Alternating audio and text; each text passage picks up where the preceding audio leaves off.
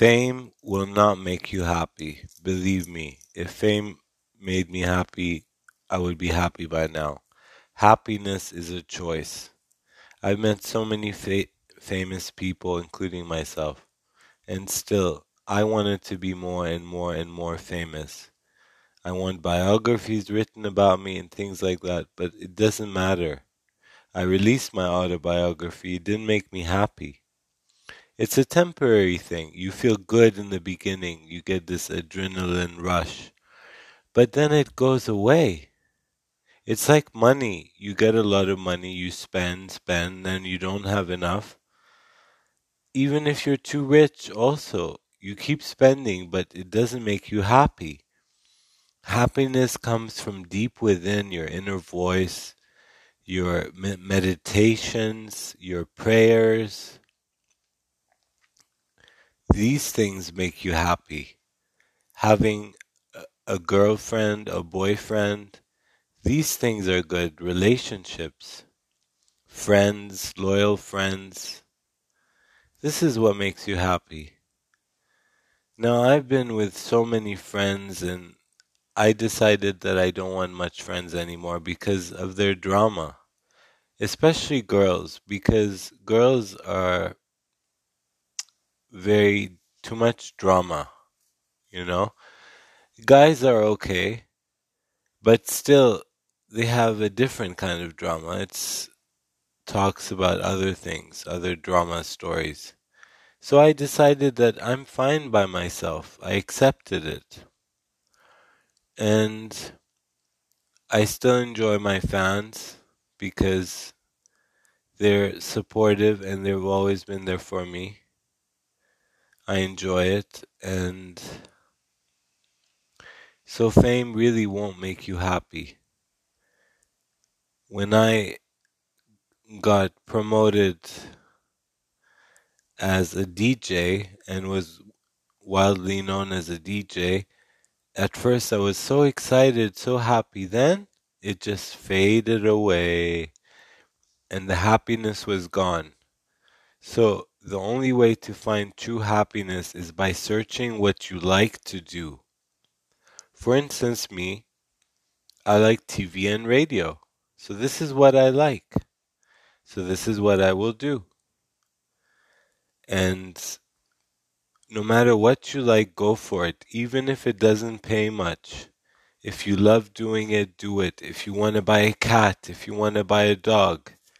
See, for me, I've had cats and dogs before, and they're too much to handle. If I don't have four maids to take care of them, it's very difficult. I was thinking of buying, not buying, sorry, adopting a dog that's already trained by, uh, you know, animal organizations where you can adopt a dog that's already been trained, that's a year old, neutered or spayed, so it would avoid the pooping and the peeing everywhere. So I'm still thinking about that. That's a possibility. To have a companion as a dog for me would be amazing. See, I had a dog called Bonnie when I was younger. My dad trained him and he was so good. He never peed, never pooped in the house. I don't know how my dad did it, but he did it so well. And so we had him for 16 years, all of my teenage years till I was 20. And he was so good. Even my dad didn't even use a leash when he went out. He would use his whistling. He would whistle and tell him, run, go and pee, go and poop. He would never leave the house until my dad says, go. And um, he would come back already pooping, already peeing, gone, everything ready back to go home. And that was amazing. When I got pugs, it was very difficult. They would poop every day in the house and I would have to clean up myself because my mom says, You brought the dog, you have to clean. So, this pug that I got, his name was King. He would poop seven times a day in my room. Even though we would open the garden for him, we would leave him four hours outside. He would poop, he would never poop outside until he came back in and he would poop again inside. He tried to run away so many times. In the end, we said we have to sell him. We found a good family with two kids. They adopted him and they were very happy with him, so that's good for them.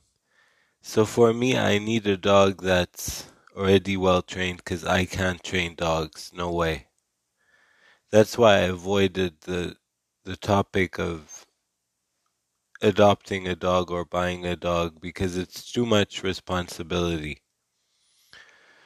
So yeah, I'm still thinking about it and when I'm ready, I'll adopt a small dog that's smart, already spayed or neutered, and that's trained.